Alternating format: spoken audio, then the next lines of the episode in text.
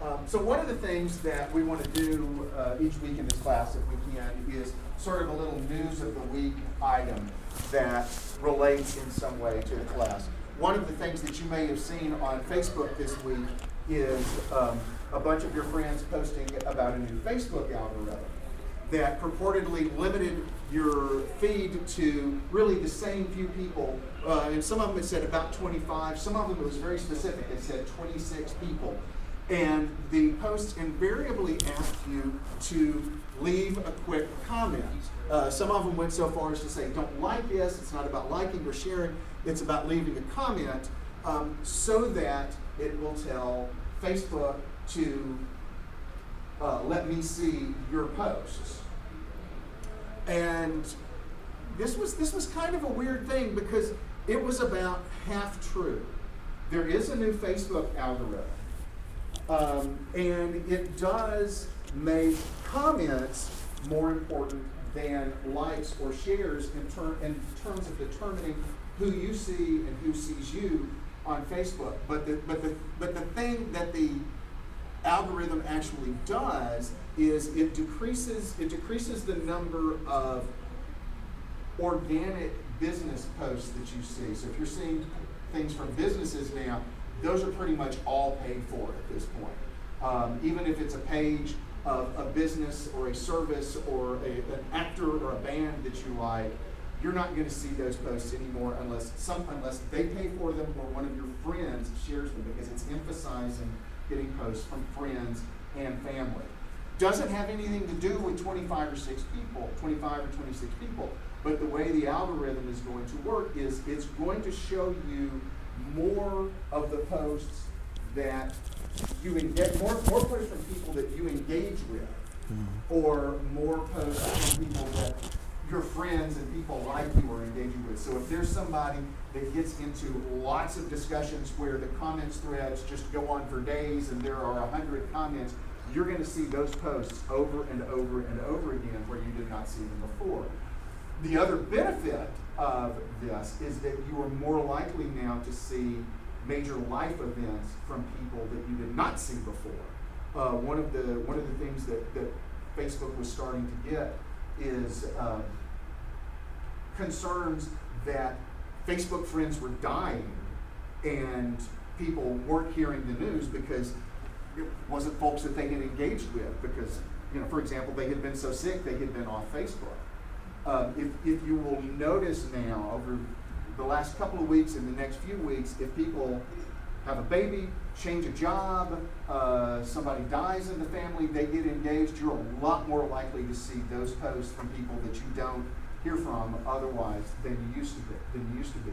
I suspect also that you are seeing uh, fewer posts that are getting the uh, the little angry reaction emoji because one of the specific things that this new algorithm does is it's it's trying to make you feel better about spending time on Facebook. And so I suspect if they're trying to make you feel better about spending time on Facebook, they're trying to make you less angry, mm-hmm. uh, which I think will also help the divisive political posts. But one of the other things that the algorithm does specifically is that they've said that they are downgrading posts that ask people to like this post or share this post. and so what this meme actually is is an attempt to circumvent the new algorithm by because because some of these actually said don't like it, don't share it, leave a quick comment. So they're, they're trying to circumvent the algorithm by instead of asking for a like or share, asking for a comment.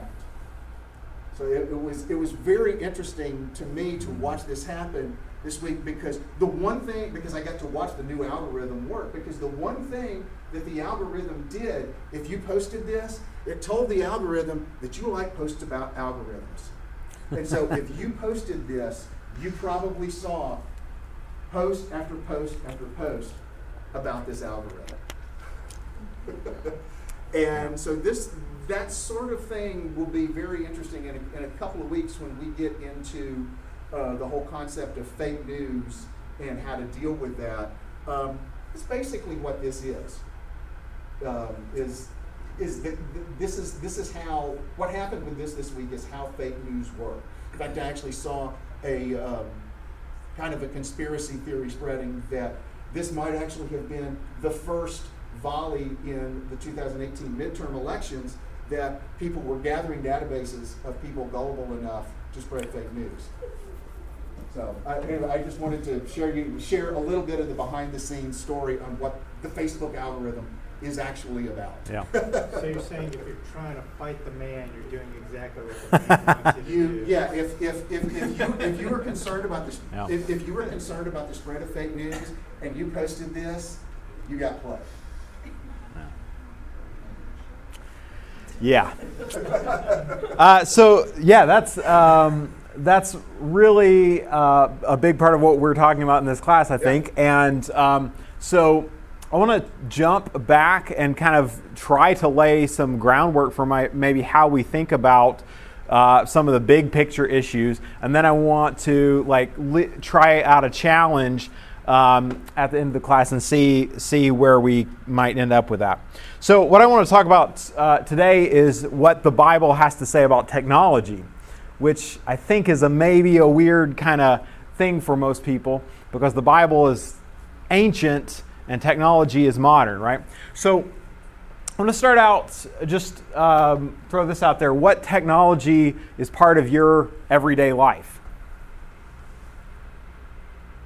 you know, like television, computers, that kind of thing, that kind of Sure. technology, or specific apps, or Okay, uh, television, computers, um, like it, phones, telephones. okay, yeah, So electronic technology. electronics. Uh, what what else? Automobiles. Automobiles. Okay, what else?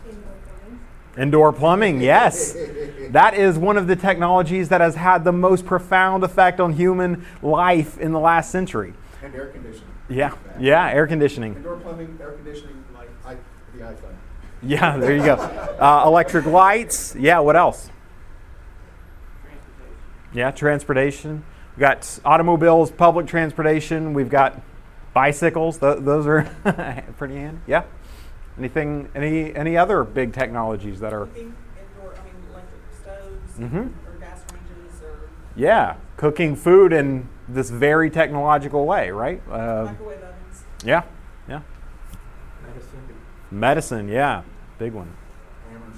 Hammers. Yeah. the dark warfare, some of the new technologies with, like, I'd say, like war, war technology. Yeah. Like nu- Yeah, yeah. So there's there's nuclear technology, huge uh, world impacts. There's uh, there's killer drones, right? Like this is kind of a, a thing that people are looking at now. Um, yeah, lo- lots of kind of warfare technology, huge, huge stuff. Food, yeah, food production.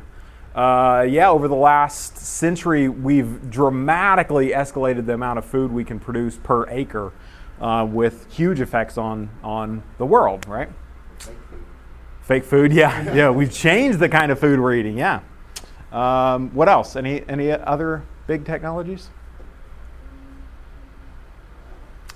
I um, uh, w- one thing maybe to think about is, is clothing, right? Like we're we're all wearing clothing, uh, which is a huge technology. It's a huge global production, um, and our clothes are often very different from what maybe people were wearing hundred years ago, right? Glasses. Glasses, yeah. Yeah. Right. Yeah. Emily talks about that all the time. Um, that yeah, what would happen if all of a sudden all our glasses broken and we were like in some kind of post-apocalyptic wasteland? We would, you know, all of us would die. So. Um, yeah, so there are there are profound life-saving and life-enhancing technologies that are a part of our everyday world. Uh, one other I want to throw out is uh, pen and paper, right? Uh, if you're reading a book, if you've got notebooks, if you ever write, writing itself, that's a technology that somebody came up with, right? So, okay, so what technologies are you aware of that show up in the Bible? Roads. Okay. That's a huge one. Uh, where, where would that play in? Well, the road to Damascus, Mhm. um, Jesus' travels around Nazareth. Yeah. Even in the Old Testament, um, I mean, you go from wandering in the wilderness to, Yeah, you know, kingdom, you know, roads and pathways. to. Yeah, it's huge, huge thing about the travels there. Paul's missionary journeys are all enabled by this Roman network of roads that crosses the known world, right? Um, Start with clothing. Yep. Clothing is probably the first technology. yeah, there you go. Clothing. What next? Wells. Okay, yeah, get get water. That shows up in uh, in the Exodus account too. Like, or the at least, how do we find water? How do we get water out of the ground? How do we purify water? Um, that's contaminated. Yeah, You probably go from clothes to weapons. yeah, yeah. You get construction by Noah. Yes, yeah. What what else? Any any other? The whole Iron Age. Okay. later in the New Testament, which leads to that line. Mm-hmm. Yeah, what might be some specific things in that? Like Swords and plowshares. swords and plowshares. You've got Gold, what's that? gold. Gold, yeah. Charity. Chariots. Yeah, there's a lot of like um, there's a lot of talk about chariots, right? Which I think Josh has talked about being like the uh, the nukes of their time, right? This is the ultimate weapon that people had. Is, uh, you know these kinds of things. Um, I mean, currency. Yeah, currency is yeah, it's huge. Um, go, changing from bartering to society, society to where you can do all these other kinds of things. Methods of harvesting. What's that? Yeah, harvesting. Yeah, so that's kind of like a background of a lot of what goes on, um, and um, yeah, the the way agriculture has developed has dramatically affected a lot of human civilization. Um, a lot of people attribute agriculture uh, as one of the causes of slavery because before agriculture, it wasn't profitable to have slaves. But after agriculture, now you could make a lot of money off of having having slaves who could support a large number of other people. So that kind of is the background to the Exodus story. Yeah. Any other any other obvious technologies that show up? Well, uh, what building? Yep. Yeah, lots of building. Okay, let's so let's jump into some of these uh, things. So, w- where do you think the first, like the very first kind of instance of technology uh, in the Bible is? Fig leaves. Fig leaves. Okay, interesting. So yeah, so they're sewing those together to make to make clothes, right? And we just talked about clothes as technology. Any other ideas? I would say before fig leaves, language. Okay. Uh, naming. Yes, naming the animals, which is a significant, a really significant move, right? That's what uh, a lot of the moves in science were about, right? Is like we name and categorize all these different species. Um, the fact that we name ourselves Homo sapiens, right? They, that's part of the scientific process. What, what else? Any other ideas? possibly just in general. Okay. I thought, I kind of went back to ancient Egyptians thinking about hieroglyphs Mhm. for people to write pen Yeah. and paper they used to communicate. Yeah. Yep. Yeah, writing is a big thing. Obviously, we wouldn't have the Bible without writing, right? What? Uh, another? I was native Joe. That's Oh, yeah. Oh. yeah. Gates do, like that do shop. Um, any? Yeah. Okay. Um, so here's here's where I think maybe technology starts. Um, the Lord God took the man and put him in the Garden of Eden to cultivate it and keep it. So this is the first job given to humanity, right? Is to cultivate the garden. So think about that. What are they going to use to cultivate the garden? How are they going to cultivate?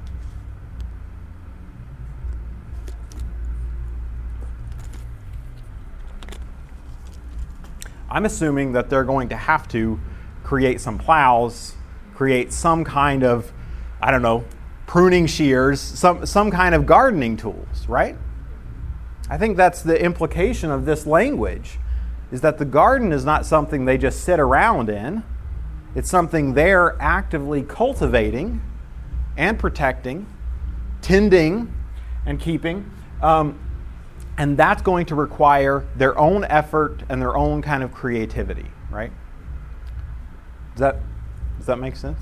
Yeah. That um, verb cultivate there, that's very true. Like it's an active not Yeah. a passive, like, they're not set there to enjoy the garden, were set there Right. to cultivate, do something. Yeah, they ha- they have a role in this, right? They they have an active role, and um, that's part of that's part of what it, it means to be human in this. So I've, I've recently been reading um, Francis Bacon, who is the inventor of the scientific method back in the 1600s. And what a lot of people don't realize is that he invented the scientific method. He directly attributes that, that to the Bible. Like he read the Bible and got the scientific method as an extrapolation from the Bible. And so what he said is it actually goes back, he goes back one chapter earlier. He goes back to Genesis 1. And he reads Genesis 1 as telling us God's creative process. This isn't just kind of like a, a, history, it's actually the process that God goes through in his creation and cultivation of the world. He says, Let the earth bring forth vegetation, and then later he invites humanity into that. He gives them the same kind of cultivating job, and they are to help the earth produce vegetation, right? So, this is what Genesis 1 says about the creation of human beings. God spoke, Let us make human beings in our image, make them reflecting our nature, so that they can be responsible for the fish in the sea, the birds in the air, the cattle, and yes, earth itself, and every animal that moves on the face of the earth. God created human beings. He created them godlike, reflecting God's nature. He created them male and female. God blessed them, prosper, reproduce, fill earth, take charge, be responsible for fish in the sea and birds in the air, for every living thing that moves on the face of the earth. Now, Bacon read this as being an instruction for us to go out and cultivate the world. And he believed that required us to engage in science and technology. That that was an active thing that we needed to do, not just um, that there are lots of creatures here for us to enjoy, but that we're supposed to actively help those creatures flourish. Right? That we have a role in the environment of the world that's not just passive, but actually is an active caretaking, protecting, and advancing role. And that's part of the foundation of, of where all, a lot of our science comes from, right? Is this kind of conviction. So I, I think this idea that th- we have this active, creative role participating in the cultivating work of God is a big theme in the scripture. Does that make sense uh, to you guys, or does that seem does that seem wrong?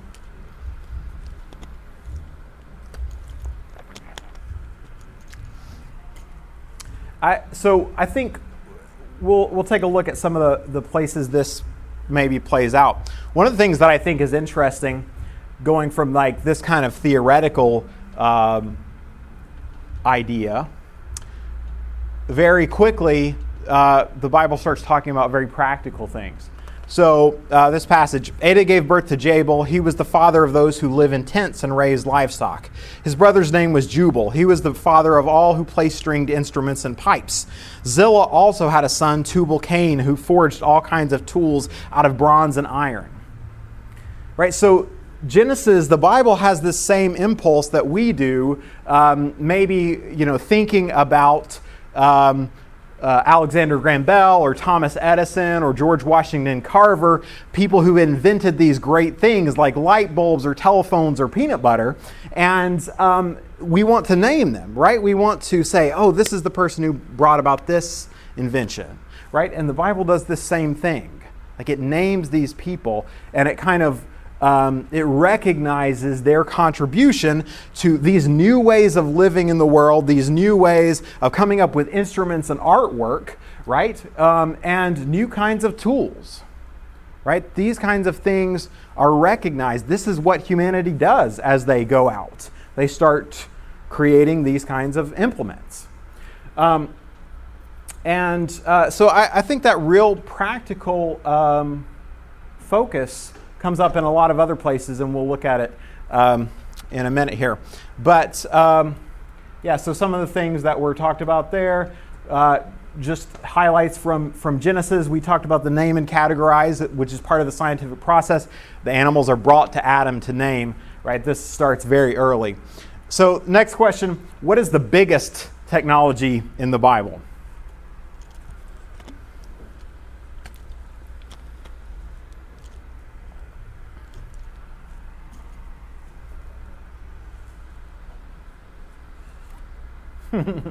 What's the biggest piece of technology? How, cities. Okay. I mean, Cities? Yeah. Conceptually. Yeah. Because that's what you're going from is a garden to a city. Yeah. Yeah. We got cities, Tower of Babel. Any others?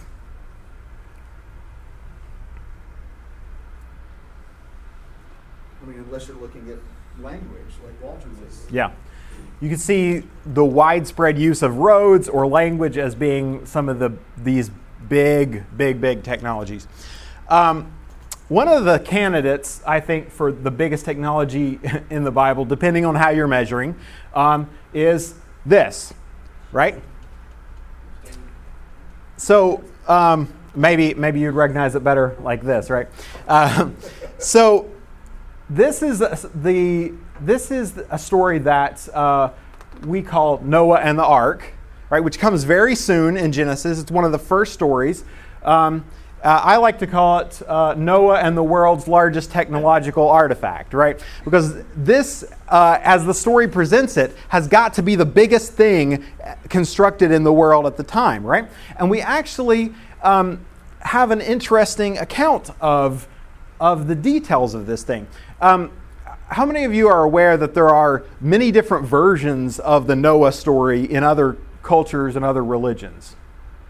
Like this is something you've heard. Uh, Um, have you ever looked into any of those at all? Somebody can tell me if, if I'm wrong on this, but I think one of the things that I've noticed that's different between some of these different accounts is that most of the accounts in the world don't really give details about the size of the boat. But the Noah's Ark story does, right? It gives us uh, these kind of dimensions for it. It gives some precise details. It's 300 cubits long, 50 cubits wide, 30 cubits high, which is approximately 450 feet by 75 feet by 45 feet. Based on our be- best estimations, it's three stories made out of wood and pitch. Um, this is how people have sized it relative to other ships that we've seen, right? This is uh, presented as a big, very big boat, right? And um, it's constructed for what purpose? Salvation?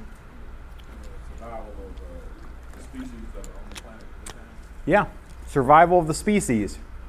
Um, survival of, of humanity, the species of humanity, but also survival of all these other kinds of animals, and which is why it's said to be so big, because presumably all these animals have to fit in.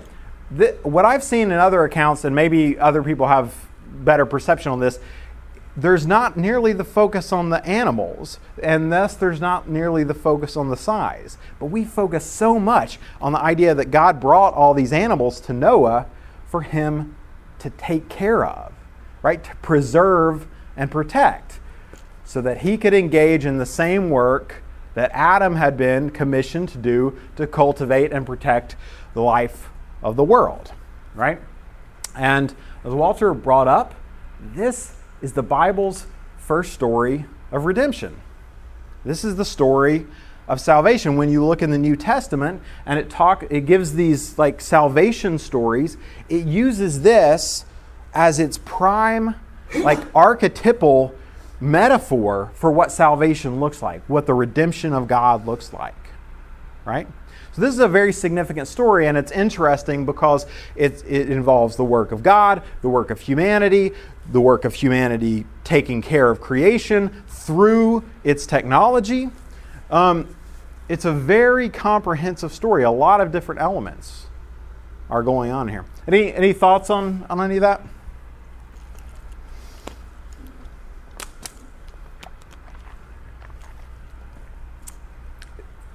Does that, does any of that make sense or sound sound wrong to you? No. Okay.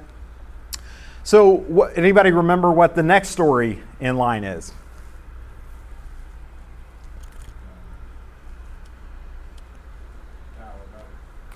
Tower of Babel. I like to call this uh, this whole section uh, a a, tale of two construction projects, right? Because we have uh, the powerful story of redemption and then this powerful story of something else, right?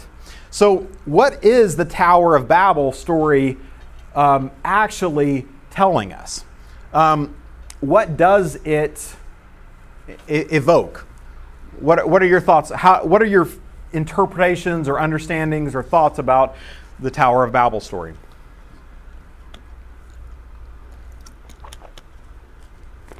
Well, the people obviously decided to do their own thing. Okay. um, Instead of what they were being instructed, given special instructions by God to specifically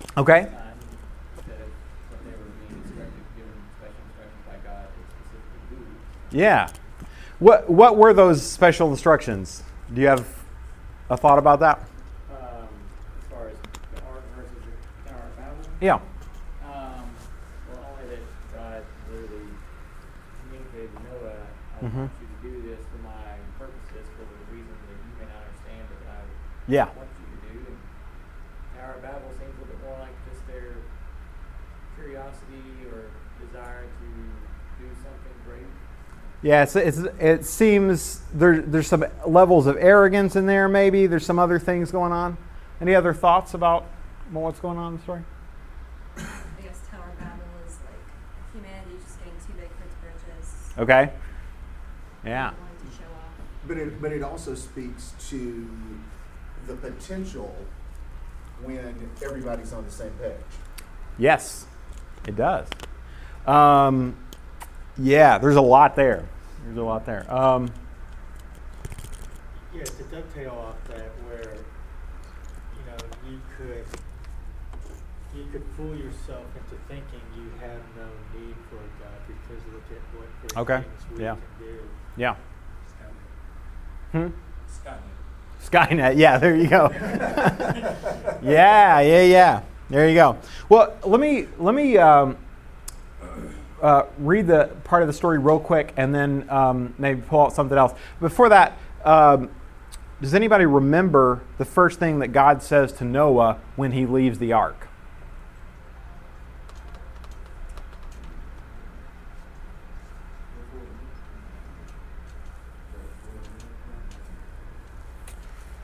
Mm,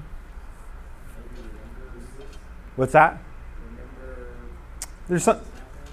There's some there's some stuff about remembrance. We'll come back to that. Um, so here's the Tower of Babel story. Now the whole world had one language and a common speech. As people moved eastward, they found a plain in Shinar and settled there. They said to each other, "Come, let's make bricks and bake them thoroughly." They used brick instead of stone and tar for mortar. Then they said, "Come, let us build ourselves a city." With a tower that reaches to the skies, so that we may make a name for ourselves. Otherwise, we will be scattered over the face of the whole earth. But the Lord came down to see the city and the tower the people were building. The Lord said, If as one people speaking the same language they have begun to do this, then nothing they plan to do will be impossible for them. Come, let us go down and confuse their language so that they will not understand each other. So the Lord scattered them from there over all the earth, and they stopped building the city.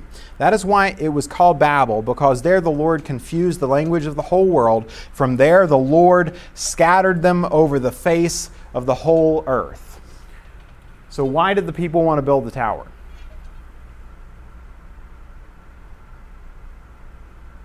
To see if they could. Yeah, because, well, To yeah, yeah, because they could, but also to, to, to keep them all together.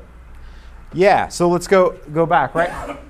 So let us build ourselves a city with a tower that reaches to the skies so that we may make a name for ourselves. Otherwise, we will be scattered over the face of the whole earth. Right?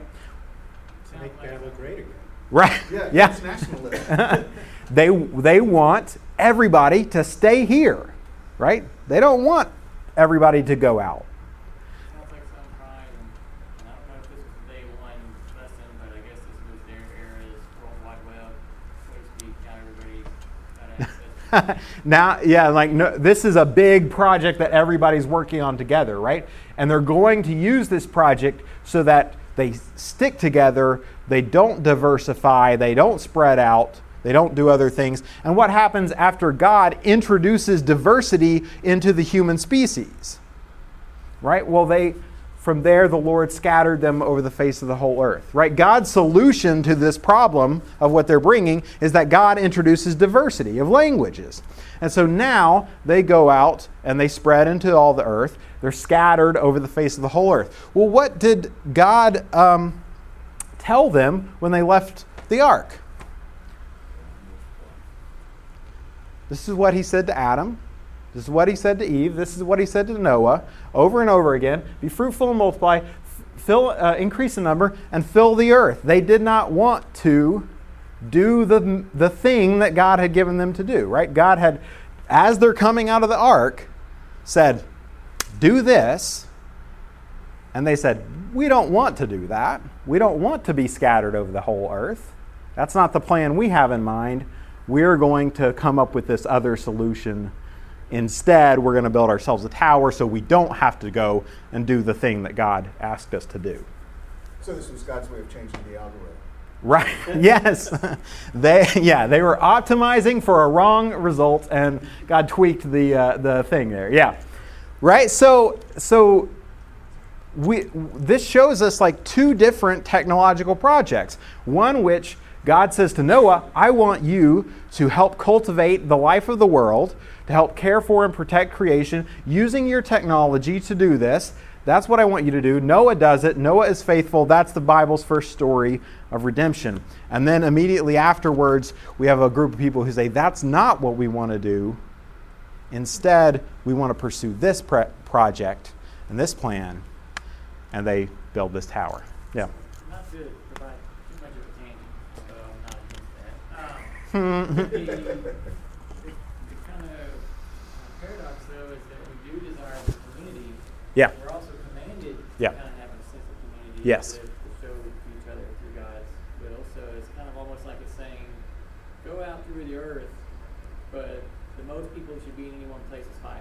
Like some Okay, so balance in there. Yeah, so um, short short circuiting a lot of great, interesting conversation. I think the story actually doesn't end with Babel. It's actually finished on the day of Pentecost. And on the day of Pentecost, what we see is that all of a sudden they can speak to everyone, right? So introducing diversity of languages was God's answer to this kind of tyrannical anti God plan that these people came with, up with. But that diversity of languages also had the downside of fracturing human community, right? But we can get that back through the Spirit of God, which is what happens at Pentecost. Pentecost restores the ability to have that human unity without the kind of anti God tyranny that's involved in the Tower of Babel. And it doesn't do that by erasing their diversity, but by allowing them to appreciate and communicate across it. Does that make sense? Yeah. Are you are, we saying then by definition interpretation of story, like the idea is antithetical for to like build a tower, create a wall to separate yourself from other people? Are we saying that's like atypical of God? Well, I don't think I don't think so. I mean, you know, how high is too high, right? Are we? I'm pretty sure we've built taller towers than they built with their bricks and and uh, tar, right? Like we have better technology for building towers now. I'm pretty sure we got we got higher than them, and God didn't, you know, apparently intervene to stop that, right? God didn't say stop at this tower building. I think what was happening there is God had a mission. These people were supposed to spread into all the earth. That was the first human mission, and they were rejecting that mission, just like Jonah did, right? Just like all these people have throughout history. They said, I don't like that plan. I'm going to go with a different plan. And so it's not that tower building itself is a bad thing, it's that is are our towers part of God's look purposes at- or look at- against Look them? at the first thing that they said for why they were doing it, even before they said to keep us from getting scattered. Mhm. It's that we want to make a name for ourselves. Yeah. And I think the takeaway is it's always a good idea to be wary of people who are trying to make a name for themselves. Yeah, that's that's a um, nefarious purpose, perhaps, right? Like it's at least it's a questionable purpose. Yeah, at, just- at just least. keep an yeah. eye on it, is all yeah, yeah, yeah. Is it possibly that it's, you know, God acting in a parental role of saying, if you want to make a name for yourself, fine, we'll make a name for yourself. yeah, And, yeah, you know. And they got a name. And, And and they we- got a name. yeah. that's that's a really good. Yeah, that's a good point. Uh, up. Yeah. not to be capricious or evil, but to, you know, there's things that I let my daughters do so Right. that they can learn, you probably don't want to do that again. Right. Yeah, I think the, the early chapters of Genesis are very much set up in this kind of parenting thing, right? Where God is like, okay, I want you to grow into a healthy adult civilization or species, and that means you're going to have to stop this dead end idea that you've got right here, right? Like, if you never leave Babel, which is your plan, you're never going to become the human species as I intend for you to become, right? So yeah, it's very much a parenting thing. Like we're gonna, you know, put put the child gate up right now. Like you know, so yeah, later you can build your towers, but you know, do it do it in a different way. Um, okay, so I want to uh, talk about one more piece of technology, uh, which is the temple. Right. So there's different uh, depictions of the temple, and before that, um, the tabernacle, and um, we have all kinds uh, of, of these depictions, all kinds of these accounts, um, all kinds of reconstructions. If you look online, you can find all kinds of things like this, which measure it out, which give the like the blueprints of, of this stuff um, in in exquisite detail. So why do we why are we able to reconstruct this kind of thing in this detail now? Because that's the instructions, and it changed. Right? Yeah. Now we just have to more technology to visualize Yeah.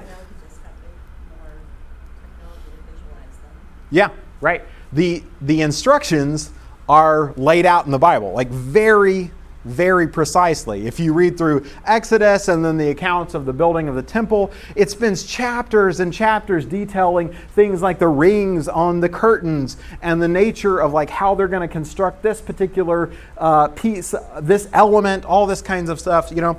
And um, so, why is that so important? Why is it important enough? Like, this is the kind of part of the Bible that we tend to, like, you know, speed read through because it's maybe really boring. You know, it's just like a bunch of technical details.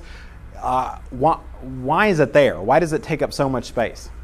So as teacher, I can always appreciate some attention to detail. Yeah, there you go. I guess God said, this will help you be good mathematicians. mm-hmm. Figure it out, guys. Yeah.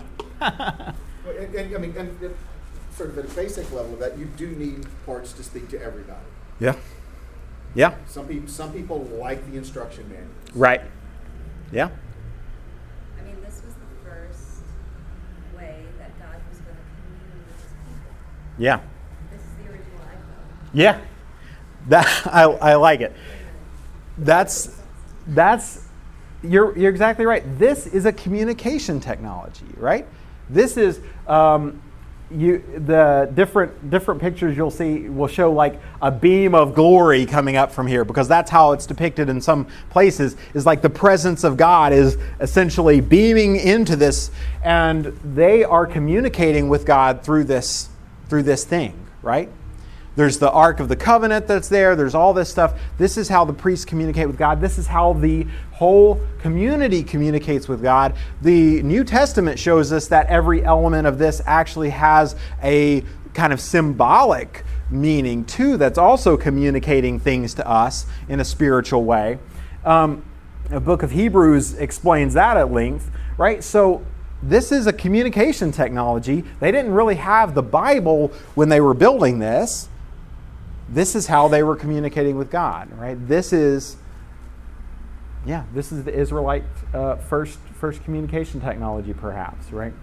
Um, so I think in the, all these details, uh, like all that attention to detail is really interesting. Um, one thing that uh, comes out is that it focuses on the people who actually do the building and their artistry.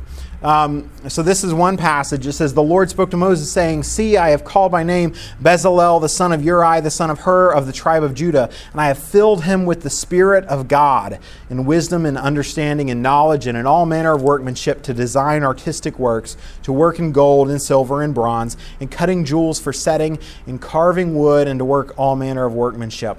And indeed, I have appointed him with Aholiab, the son of Ahisamach, of the tribe of Dan. I have put wisdom in the hearts of all the gifted artisans, that they may make all I have commanded you. So here, this talks about his skill and attributes it to the Spirit of God indwelling him, right? The Spirit of God working through him in this artistic and technological way to create this thing that is going to be central to the life of the Jewish people. I think a lot of times we separate our like technological and scientific and material world from our spiritual world, and the Bible doesn't do that. Right? The Bible bridges those things. So we're we're almost out of time. I want to give one more kind of scripture, and I think it points to what God's dream is uh, and where technology actually plays in that. And uh, you brought it up earlier.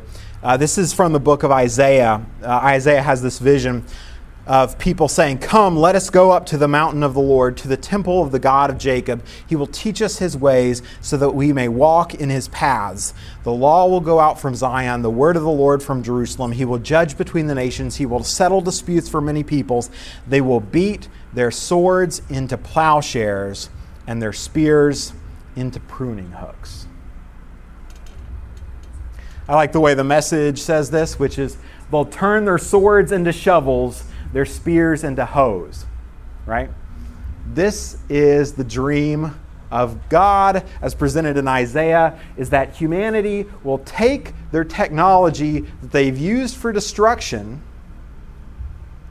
and they'll turn it back into technology that they can use to cultivate the world as God originally intended.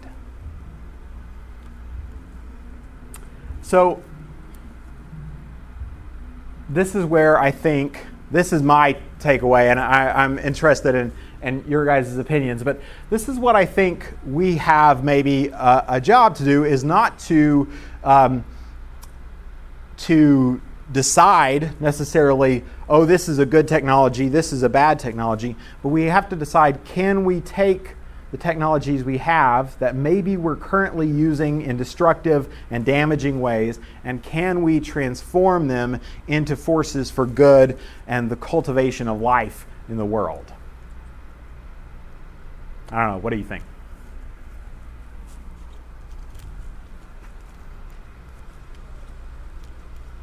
That too too ambitious? I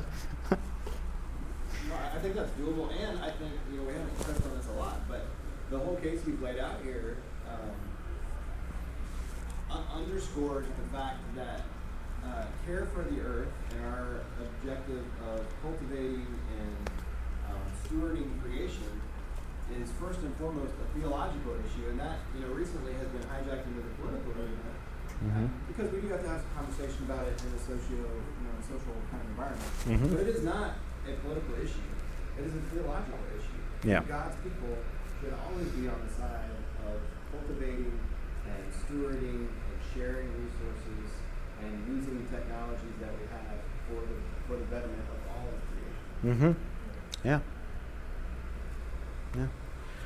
What I what I love about what I see in the Bible's version of this, vision of this, is that um, it doesn't put things in opposition, right? It's not technology opposed to the environment, opposed to humanity. You know, it's not one destroying the other. It's that all of these are working together, right? They all play uh, a significant role.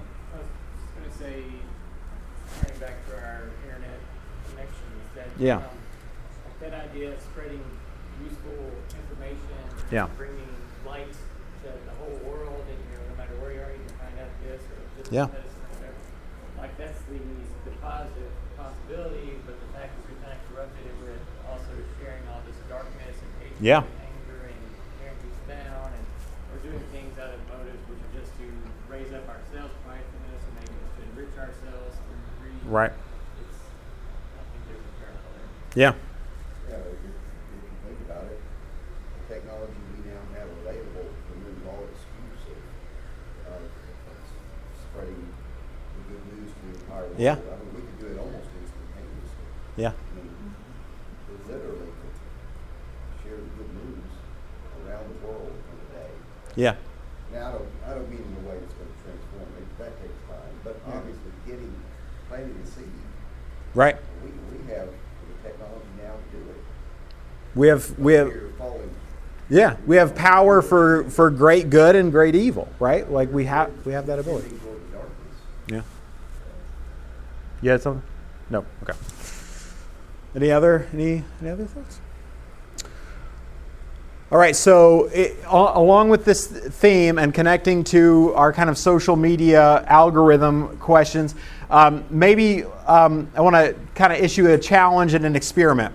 Um, so we know that uh, we've talked about, about how our social media kind of reflects back to us choices we make, things we focus on, things like that. Um, so let's see if we can hack that a little bit.